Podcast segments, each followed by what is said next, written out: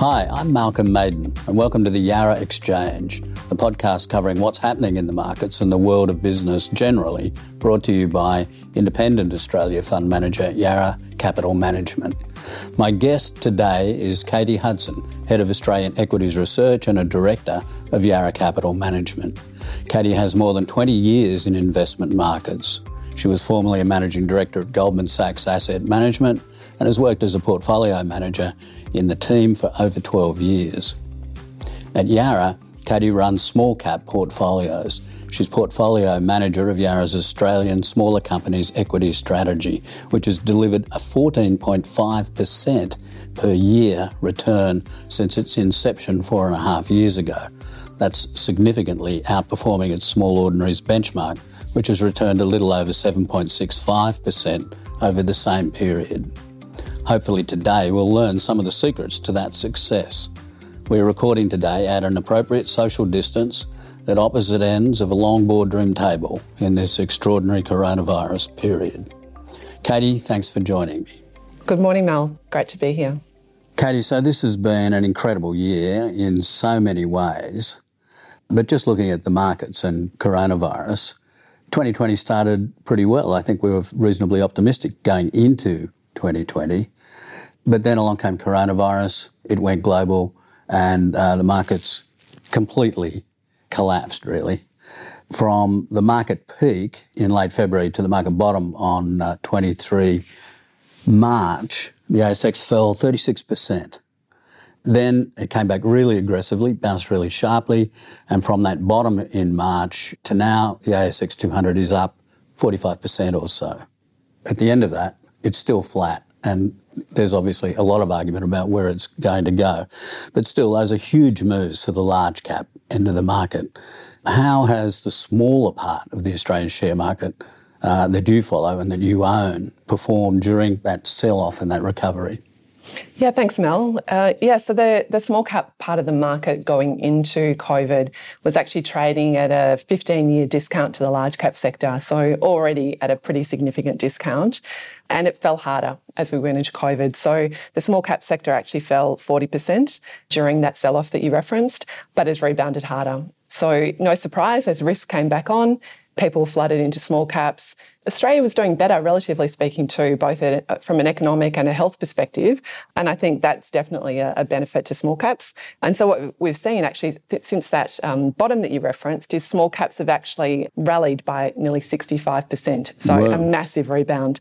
So, where you talk about the ASX 200 being flat, uh, in fact, the small cap sector for the year is up uh, about 7%. So, that's incredible.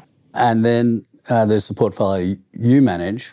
It's different and it's meant to outperform. Has it outperformed? Yeah, I'm pleased to report it has outperformed over that time frame. So uh, obviously the market fell. The portfolio over the time frame we've been talking through this year has outperformed by more than 700 basis points, which is which is pretty strong.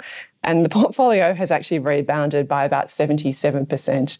Uh, it's hard to believe, given what we were talking about in March, but it's it's been an incredible rally, and you know we're really pleased with, with how the portfolio has performed. Uh, it's been resilient uh, and also has participated, obviously, in, in that very strong rebound.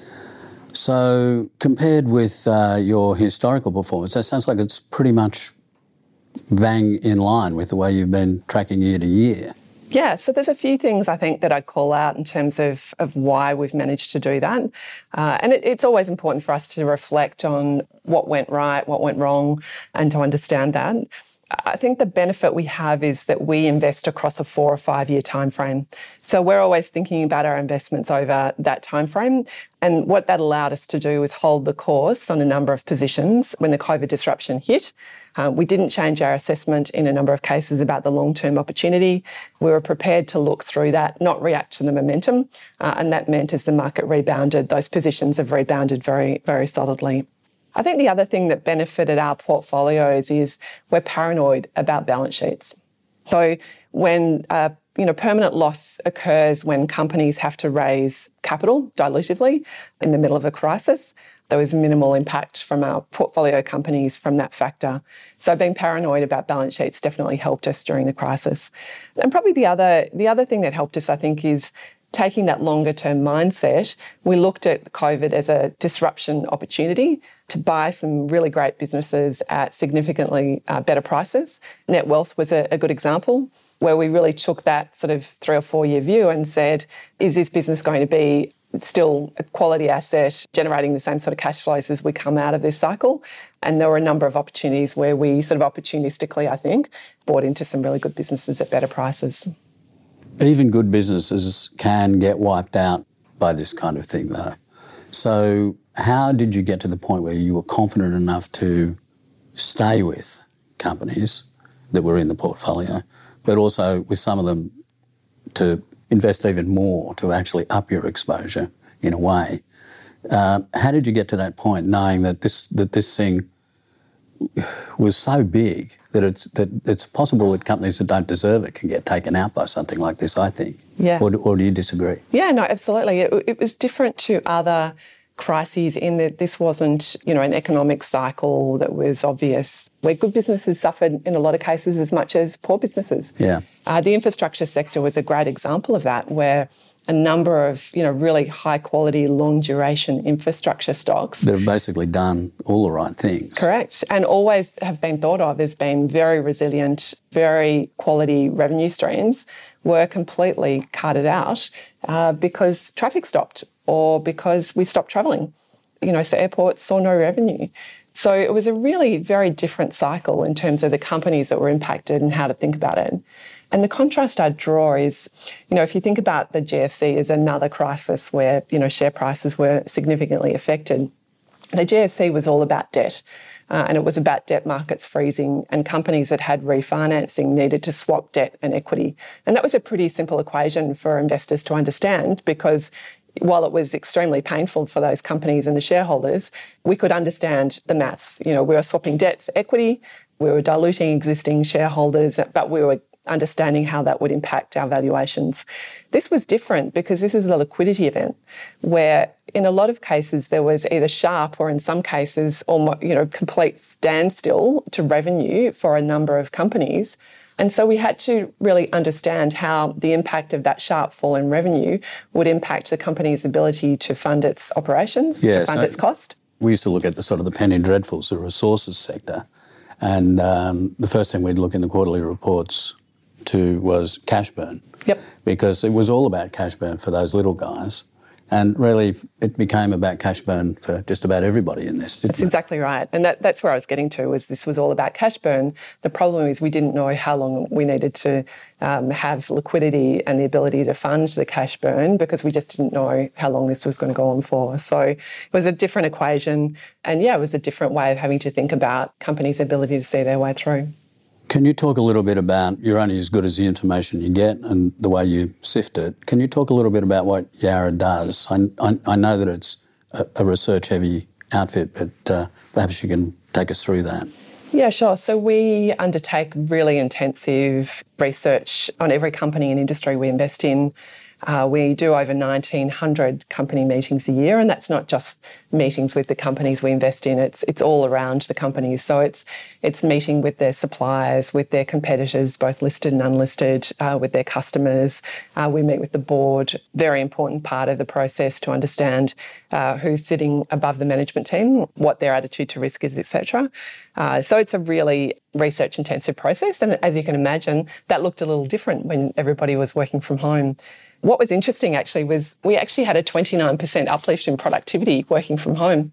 Uh, we had 29% more company meetings uh, for the same period uh, as last year, which is interesting.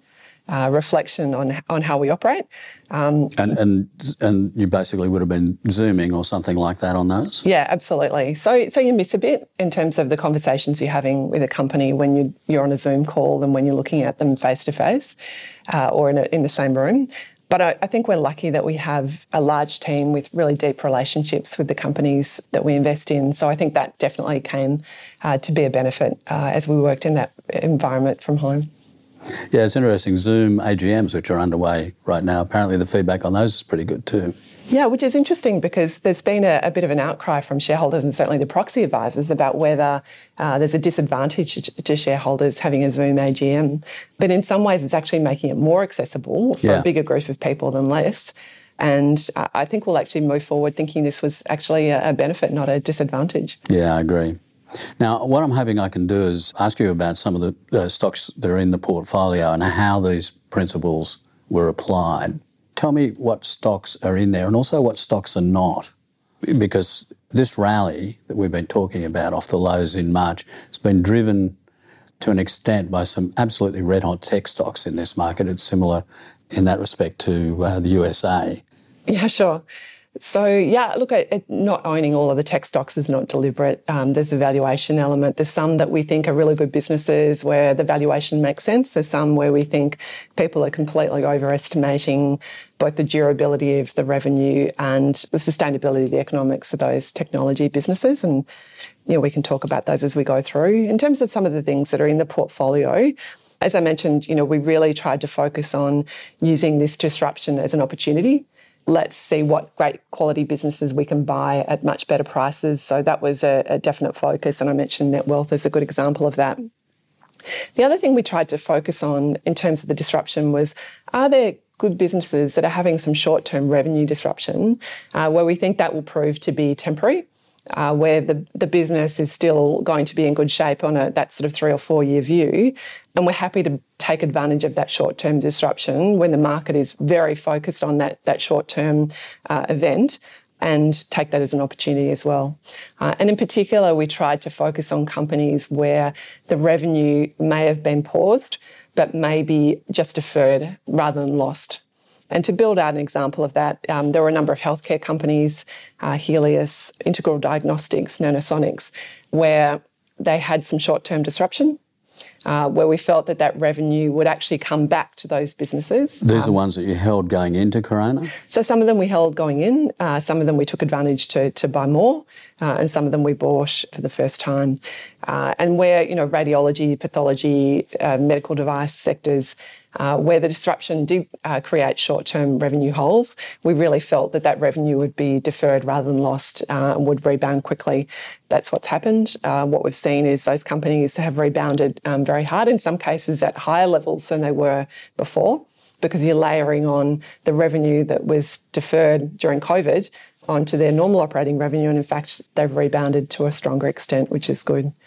Yeah, so there's definitely been some really great opportunities. You know, other areas we're exposed to in the portfolio, uh, some long-term thematics around recycling and waste through uh, Bingo. Uh, we think now is the time to own hard assets and risk assets. Uh, so by that I mean, you know, there's some really good property-backed companies like Select Harvest, like Bunnings Warehouse, uh, that we think will be long-term beneficiaries of people wanting to own more hard assets. When you say hard, as in they own assets? Yeah, so they may own they may be land backed by um, fundamental assets rather than just you know a capital light model like yep. some technology businesses, for example. Uh, but we think land landed property is going to continue to increase in value, and where you've got a, a business that has an operating business, uh, but you can see your downside for your share price is protected by the value of the land or property. That feels like a really great, you know, one-sided risk opportunity that you know we're happy to take advantage of. Tell me about Auckland Airport. That's another example, isn't it? Yeah, look, that's another example of disruption creating an opportunity. They raised capital that really sees them have a bulletproof balance sheet now. And we participated in that capital raising because we think uh, it's a great asset. It's got some of those hard asset uh, land value downside protection that we talked about. And they will also be a faster beneficiary of the recovery in travel because they have a very large proportion of their revenue that it's not just domestically New Zealand travel, but it's also with Australia. So if you think about their international travel, a very large proportion is actually with Australia. Uh, with Australia creating a bubble with New Zealand, uh, we would expect that activity to rebound really fast. How, roughly how much of the traffic is in that bilateral travel? Yeah, so about 40% of their international travel is, is with Australia. So that's a very high proportion relative to other sort of travel companies. Uh, I expect that will go to a very high percentage as activity resumes. And that international travel tends to be higher revenue per person uh, revenue as well. So that should benefit them across a couple of dimensions. That stock, since you supported the raising, is substantially up, which interests me I must confess that I've actually been Googling Lord of the Rings uh, tourist opportunities yeah. in New Zealand because Good. I figure at some point I might go, which goes to your point. But I mean, there's still a lot of things we don't know about air travel, isn't there?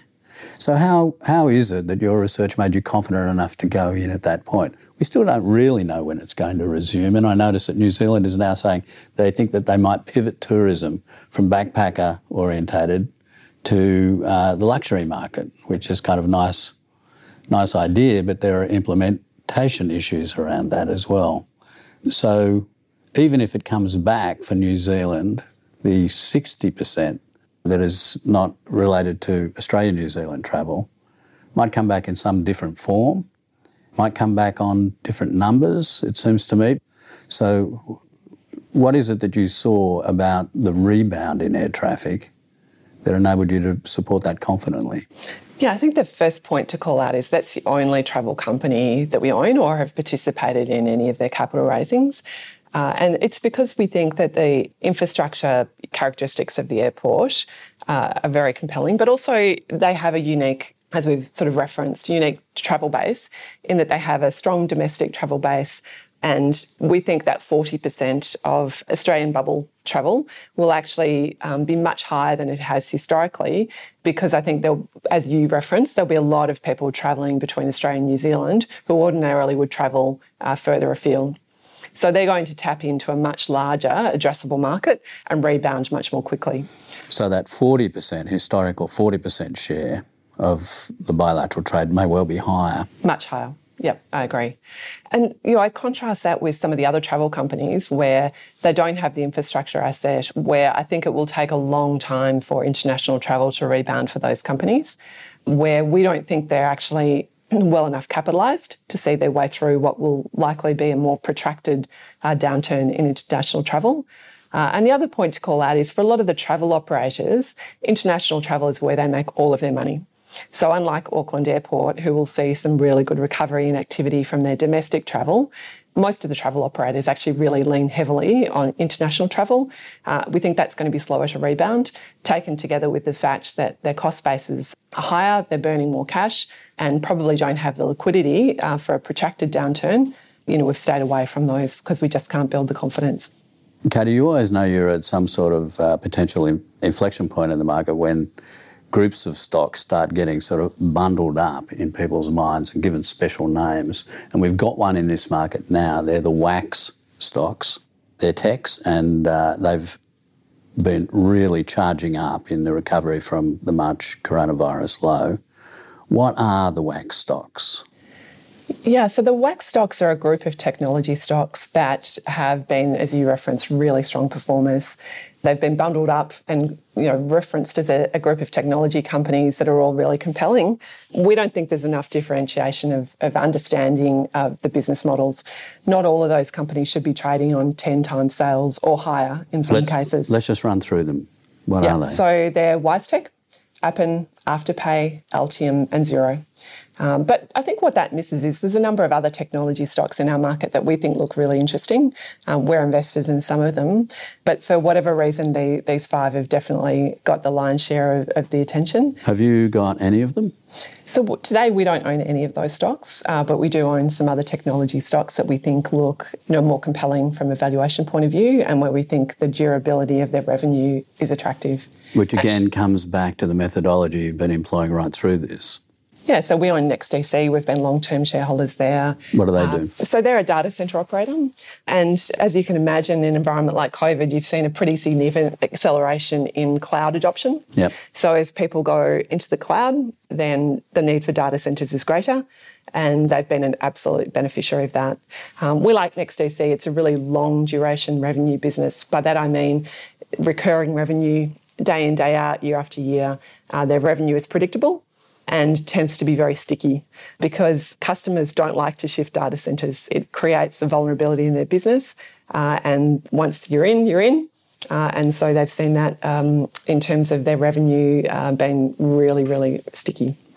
And presumably they run it clean. I remember when uh, the telcos were red hot at the turn of the century, we started getting inklings about overvaluation and um, valuation issues when we discovered that some of the telcos were so confident about uh, recurring revenue that they were in fact pulling future year revenue forward in various ways and booking it in the current year. NextDC doesn't do that. it knows or it has a high degree of confidence about its revenue, but it books it when it actually comes in the door. Yeah, that's right. And look, the, the thing for us uh, investing in small caps is cash is a really big focus. And what you're referencing there, and I'm old enough to remember that, is that you need to be really acutely focused on cash when you're investing in small caps and making sure that the cash flow and the profit are talking to each other. And by that I mean sometimes and often we find uh, companies are reporting profit uh, when we look at the cash generation, it tells a completely different story. So for us, uh, a big part of why I think we've done a reasonable job of avoiding not all, but but the majority of, of what I call the blow-ups in the small cap sector is because we're paranoid about making sure we understand uh, which companies are generating cash uh, and whether the profit is a reliable indicator of how the business is travelling.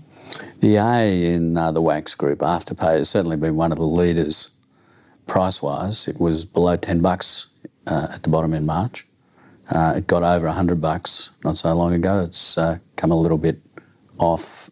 There's eight companies like Afterpay, buy now, pay later companies in this market now. So they're almost a sector within the tech sector themselves. Yeah, so you're absolutely right. There's not just eight ASX listed companies, but there's at least 15 in the sector in Australia. So there's been a massive proliferation of, of players. And international players ready, preparing to come in as well. And in addition, yep, exactly right, international players looking to come in. So um, what that tells us is that there's really low barriers to entry in this industry and obviously a number of players attracted by the success of Afterpay, who, by the way, have done a fantastic job of creating this sector. They've done a fantastic job as a first mover in gaining really important market position uh, with their retail customers uh, and really created a brand. So, you know, it's been a, a fantastic consumer finance story. But that's what I think is, is important to understand. This is a consumer finance business that needs capital to grow because it lends money. And so, therefore, it, it's actually got a capital intensity about it that's probably not well understood. Because what most investors are focused on actually is the revenue growth. And this probably gets back to where we think differently than I think some parts of the market around technology is we want to understand not just the revenue growth, but how durable it is and what the economics of that revenue look like. So, how much capital they need to deploy to achieve that growth and what margin they're going to get on the back of it. If I can just put you up there, do you mean that they need capital to support what they're doing or that they need capital to actually fund it? Because my thinking has always been basically, well, in Afterpay's case, I think it's 10% that they charge the retailer at the point of sale. And I'd always assumed that that was basically their, their chief funding mechanism. No, so they, they do need capital. Uh, so typically it's about a 4% margin that they charge the retailer, but they, they're effectively lending. You know, they're lending for that eight week period that yeah. the consumer has the money. So on average, you know, a four week holding period. Uh, and so they need to fund that receivables book. So every time they grow, they need to grow their equity base or their funding base right. to actually support that receivables book, which looks very different to a lot of other technology companies who don't have that uh, receivables book, where usually they're often capital light in that they don't need uh, a lot of capital to grow, or they're running their capital costs through their operating profit and growing organically. So it is a very different model, and that's one thing I think that, that perhaps people haven't focused on. The benefit Afterpay have had though is they've been able to raise capital at extremely high multiples. Yeah. So that cost of equity has been very cheap for them. So while there is a capital intensity, it's come at a relatively cheap cost compared to a bank, for example, funding its credit card book, where the banks that have a, a price today of their equity at one times book, Afterpay's raising capital at 20 times sales multiples. So, you know, they've had a distinct cost of, of funding advantage, which they've put to good use in terms of their growth. Can I uh, make a confession right now? I uh, am a little bit worried that regardless of how you're actually picking stocks in this market bottom up, that there's a general tendency right now for shares to be overvalued, and tech shares in particular. And I'm thinking really about the discount rate effect, which was at work and was a reason the market was relatively high before coronavirus, and now presumably is at work even more strongly because rates, which we thought were uh, as low as they could go, have been driven even lower as a central bank defence against the economic impact of coronavirus. What do you think about overall market valuations in, in the arena that you're working in? Are they too high as a general observation before you even begin sifting with, within there to find the ones that are good to own? Yeah, I think you make a really good point, Mal, that equities is now really the only asset class that Pretty much can generate the only game income. in town. Yeah, we can. Only, it's the only place you can go to find an income. Yeah. And so we talk about three being the new five, and by that I mean three percent yield if it's sustainable is really the old five percent that we used to look for as a sustainable dividend yield that's compelling, uh, and it's highly probable that that goes lower as well. So I think you're right. There's definitely an element of valuation challenge within the market, but our view would be that's pockets of the market, not the market in entirety. And you know, we've talked about technology as being one place that that's happening. And certainly our view would be that there are elements of the technology sector where no matter which way you turn them upside or, or downside, you cannot get anywhere near making sense of those valuations. And what I think is happening here is there's not enough differentiation of the different business models. And we, we talked a bit about it before. All technology stocks have been lumped into the same bucket, which is high growth. Yep. And not enough thought has been given to whether 10 times sales multiple makes sense for all of them. There's some that really just it doesn't make sense. And I think this year has been a really good example of seeing how those business models perform. Are they really durable revenue streams? Are they really recurring in the way you would have hoped? You know, we saw Altium and WiseTech, for example, have profit downgrades because COVID hit their revenue. So does it really make sense that those stocks should be trading on, you know, 10, 15, 20 times sales multiples when there is an economic sensitivity, when there is uh, the possibility of the disruption happening, uh, and when the revenue is not as durable as perhaps people had thought? We had a, a giant tech boom in the 90s that peaked and then crashed uh, early in uh, the 2000s. Were the share price to earnings ratios then anywhere near what we're seeing, again as a general observation, anywhere near what we're seeing now? They were worse. And, you know, as we talked about earlier, I'm old enough to remember that time and I remember it well. And the difference is the technology um, boom then was actually concepts. So the companies that were IPOing, the companies that everyone was getting excited about, by and large were actually concepts that almost had very little revenue. Yeah. People were valuing them on option value, on eyeballs. Remember that concept of people talking eyeballs, about yeah. a multiple of eyeballs? Um, Yeah, so the yeah that's right. there was no actual cash flow. no. So we didn't have to argue about durability of revenue. There just wasn't any.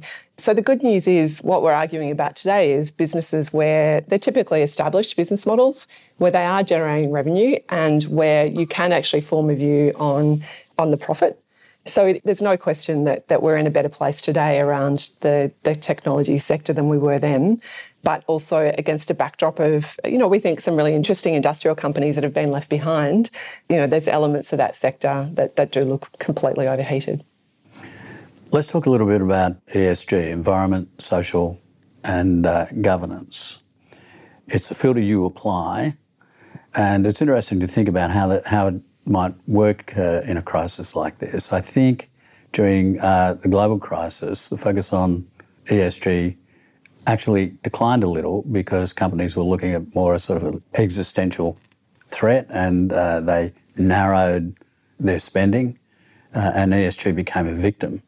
Uh, but I think these days there's reason to believe that won't be the case this time, and that ESG is much more centrally located in what uh, what companies do. What do you think, and how has it worked? Yeah, so ESG filters have been absolutely firing in 2020, but I think that's more structural than related to the crisis. As we sit today, there's increasing and enormous amounts of capital that are prioritising ESG factors uh, in the way they invest. So the industry funds have been thinking about super funds. I'm talking about Yep. have been thinking about this for a long time. Uh, it's been a long term focus. The retail funds are starting to prioritise um, work and, and focus on this area. So you now have huge amounts of capital that are focused on ESG. And I think that hasn't shifted in 2020 despite the crisis. And if anything, I, I think it's accelerated the focus. And so what that means is you've got a large amount of capital that's chasing the ESG winners And I'm talking about here companies that might be focused on renewables or recycling or who have strong governance outcomes. Uh, and you have a, a large amount of capital that is also avoiding what I'd call the ESG losers. So this year's ESG loser has been coal, uh, where any company that's got even a first or second derivative exposure to coal uh, has seen a big impact on their cost of debt and their cost of equity as people seek to avoid it when putting that ESG screen on the way they, they look at their investment opportunities. How have you been applying it during this period? So, how do we think about ESG? Uh, it's very much embedded in the work we do on every company and industry we invest in, and we think about it as you know assessing risk. So for us, it's thinking about what are the long term impacts of ESG around the risk of the companies that we invest in, and how is that going to be priced? So what you've seen is over the last uh, year or so, particularly, is the risk and the pricing of that risk is happening very quickly. Whereas if I go back three or four years ago, uh, we did a lot of work, for example, in the aged care sector. We were worried about some of the social issues. Uh, we definitely didn't predict a royal commission, by the way, but that work that we did around the S, the, the social issues, uh, led us to avoid that sector. And it took three years, maybe even four years, for those issues to become evident and priced into the stocks and priced into the way that people think about risk of that sector. Today, that's happening much faster. So, where those ESG uh, factors and risks are, are thought about, uh, we're finding that it gets very quickly priced into stocks, both in a positive and a negative way. It's important to keep thinking about it, but that's a, a really interesting shift that's happened this year. And so, of course, the risk of going forward is that we might actually overprice that. So you might actually find going forward that because of the flood of capital is trying to find ESG winners, that they get overvalued in the mm. same way we talk about the technology stocks. And in the same way, you might find the ESG losers are starting to have a big cost of equity and cost of debt disadvantage that may actually go too far as well. And coal, as I mentioned, is a really interesting example where we've seen companies that are, are, suppliers to that sector having really big margins on their debt and struggling to get access to equity capital and we may have gone too far with that one. But well, public equity at least. Public equity, private, that's right. Private equity, you would have to think would maybe have a look at that. Well, I think private equity might take advantage of that. You know, an interesting one for me this week was uh, there's a, a, company that's exposed to the coal sector, but they're not a coal producer. They're a supplier uh, to the sector, struggling, you know, in terms of an IPO, but North American investors are interested still in that part of the market. Uh, whereas Australian investors do seem to be ahead of the curve uh, in terms of both focusing on and worrying about ESG risks. When we talk about risk, we're also talking about reward. It's a risk reward trade off. In ESG, are you managing more to avoid risk uh, than you are to look for reward? Or are they two sides of the same coin? Yeah, I, I, think there's definitely easier to, to identify the ESG losers. So those companies that will struggle uh, from an industry point of view over the, the medium to longer term by virtue of, of those risks. But there are plenty of uh, opportunities on the other side of the coin that we think will be beneficiaries. You know, waste recycling, for example, you know, is a, a theme that we've been doing some top-down work on. That led us to invest in a company called Bingo Industries, leading recycler in Australia, you're starting to see government money flowing to that sector. Mm. Uh, you'll see pricing power, I think, uh, as they go forward uh, for recycled product over other product. And, uh, you know, that's a, a, really good example, I think, of where the positive ESG effect, that they should be a beneficiary of that. Has the ESG process or the investment analysis process inside Yarra changed in any uh, way during COVID and because of it? Has it forced, if that's the word, any changes in the way you've gone about things? No, I don't think so. I think we were always mindful of those risks. We're always thinking about it. We do top down work on a whole lot of thematics around different areas. So we've done work on modern slavery. I mentioned the circular economy and waste, you know, a whole lot of sectors that we, we've done top down work on, but we always combine that with the bottom up work on the company or the industry or the sector. But again, it sounds like predominantly looking for things that you should avoid rather than things you should go after. Yeah, no, I'm not sure I agree with that. I think we're definitely finding opportunities to invest in companies that are positive beneficiaries. Uh, you know, I've mentioned a couple, but there are bingo, there's a long list. Bingo, yeah. Yeah, there's, but there's a long list of, of others where we think they'll be beneficiaries uh, longer term. You know, energy is another sector, for example. You know, we think gas is going to be a winner relative to coal, and other energy supplies. You know, so there's there's a number we think will be winners as well.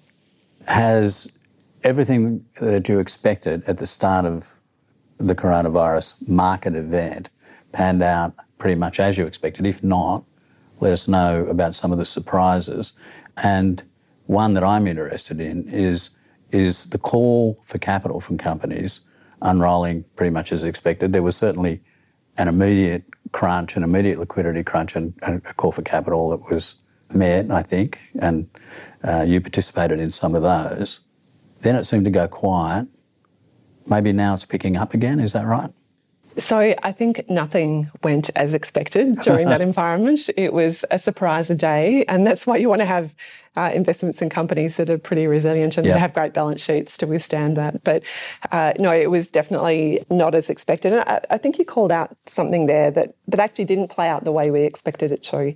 Uh, we thought it would be more like the GFC uh, with the capital raisings coming in a flood a monster flood at the start. And there were some at the start, and it felt like the flood was starting, and then it stopped. And I think that was a combination of a couple of factors. You know, one is that the market rebounded pretty quickly, and what that meant is people and boards took that as a sign they could pause and wait to see how things played out. I think the economy rebounded much faster than people thought as well. And it's a combination, obviously, of, of government money shifting into the pockets of the consumers and the corporates. And that helped enormously. Uh, it was also monetary stimulus as well in terms of interest rates coming down, and that gave people confidence and certainly saw capital coming back to markets again. So, a combination of all of those factors meant um, we rebounded much faster uh, than anyone thought, uh, and the, the, wall of capital raisings literally stopped. Yeah. So I think the numbers are, you know, we probably only had about 15% of the capital raisings that we had in the GFC, which is a much smaller number. The capital raisings you're referencing that we're seeing today are actually more on the front foot.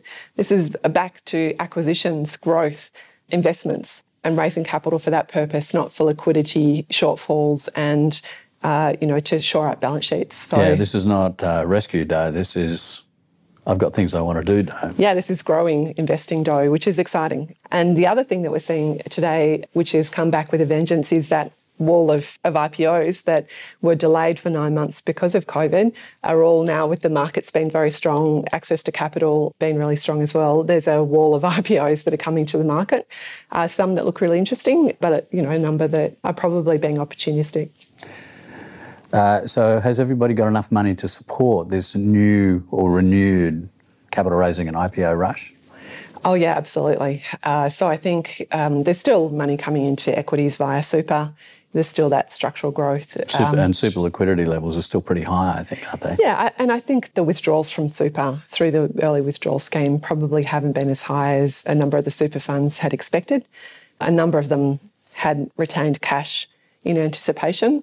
So my expectation is as we go through the end of this year and into 2021, we'll start to see some of that cash that the big super funds have redeployed uh, back into equities as well. So there's no question uh, there is plenty of, of access to capital uh, to support the IPOs and, and the demands of companies as we go through. Yeah, but as you say, as always, it will be selective. The uh, the ones that look like opportunistic grabs are uh, probably going to do it less easily or do less well than the ones that have got really solid business plans or expansion plans. Yeah, I think that's right. And one area that probably looks a little opportunistic at the moment is the retailers that are coming to, to IPO. What's been astounding this year is how retailers rebounded, uh, with consumers having money in their pocket, high discretionary income, uh, by virtue of not spending on travel and entertainment uh, and having saved through COVID, people are now investing and putting that money into consumption. Uh, and so the retailers, quite astoundingly, for the most part, had a, an incredibly positive mm. year. As a consequence, you're seeing a number of retailers looking to IPO. A number of them have been sitting in private equity hands, uh, and you know, as we talked about, opportunistically in some cases, not all, uh, looking to take advantage of that strong retail consumption to IPO. The way we think about IPOs is very much through a reasonably cynical lens. Uh, often we don't have long history with those companies. We need to build conviction in the company, the industry that we're investing in. Sometimes that's through, you know, having an ongoing relationship with management, watching the company, uh, getting confidence around the numbers and how they perform. So, you know, we tend to invest in very few IPOs uh, and tend to be relatively cautious, but adopting that lens of, of needing to have, you know, a high level of conviction. It was interesting what you said about uh, the capital raises, that uh, there was a, a, rush and then it stopped. So, was it the same with uh, profit downgrades? And where are we at with that? Is it possible that we can say downgrades are behind us, or might there be more? Over the last few weeks, the earnings trend has just turned decidedly positive. So I think we can say with confidence that the downgrade cycle is done. And we're now seeing more upgrades and downgrades. Over the last week, it's been incredible. We've seen upgrades from a range of sectors telcos, ag, financial services companies, building, construction. Uh, so it's actually a very broad based upgrade cycle. And I think it will continue to underpin share prices from here. And I think very clearly, uh, we have moved past that downgrade cycle. And a combination of factors here, I think. Firstly, I think it's it's that it wasn't as bad as feared. So analysts probably downgraded harder than the reality turned out to be. But as you just referenced and as we talked about earlier, the economy has bounced back harder and faster than I think anyone expected. Do you think that there's a small company or big company bias on uh, the impacts of corona on the way through and the potential recovery positioning on the way out. I thought that uh, maybe uh, uh, small companies might be more exposed, but I've actually over time refined my thinking on that, and I now think that they might actually have more flex and be more nimble and be able to actually bounce out of it more quickly. Um, what do you think? Yeah, so there's a couple of factors there. Australia has performed better, as I referenced earlier, both from a health and an economic point of view. And small companies tend to be more exposed to the Australian economy than larger companies. Yep. Just by definition, larger companies will have more of their earnings offshore. And so if you're looking for how do I play Australia? How do I get exposure to that relatively better performance? You know, then small companies absolutely. I think the other element is small companies tend to do well when risk is on and when people have more risk appetite. And I think we're definitely in an environment where that's happening. And so it would be my expectation that that discount that the small caps trade at relative to the large caps will continue to close over time. The combination of both of those factors. And of course, then we've just got to make sure we pick the right ones. And so our process is very much around you know, the bottom up, identifying the sort of 35, 40 stocks that we think uh, look the most attractive against that backdrop. All right. Katie, thanks so much for uh, talking to us today. It's been great. Uh, good luck with uh, the rest of the year, but uh, you seem very well placed indeed. Thanks, Mel. Great to catch up. The Yarra Exchange was brought to you by Yarra Capital Management and hosted by me, Mal Maiden. If you liked what you heard, and we hope that you did, hit the subscribe button and share it. And lastly, of course, the disclaimer. The Yarra Exchange podcast content may contain general advice. Before acting on anything in this podcast, you should consider your own objectives, financial situation, or needs and seek the advice of an appropriately qualified financial advisor. Any actions based on information within this podcast are strictly at your own risk. Any mention of past performance is not a reliable indicator of future performance. Thanks for joining us and see you next time.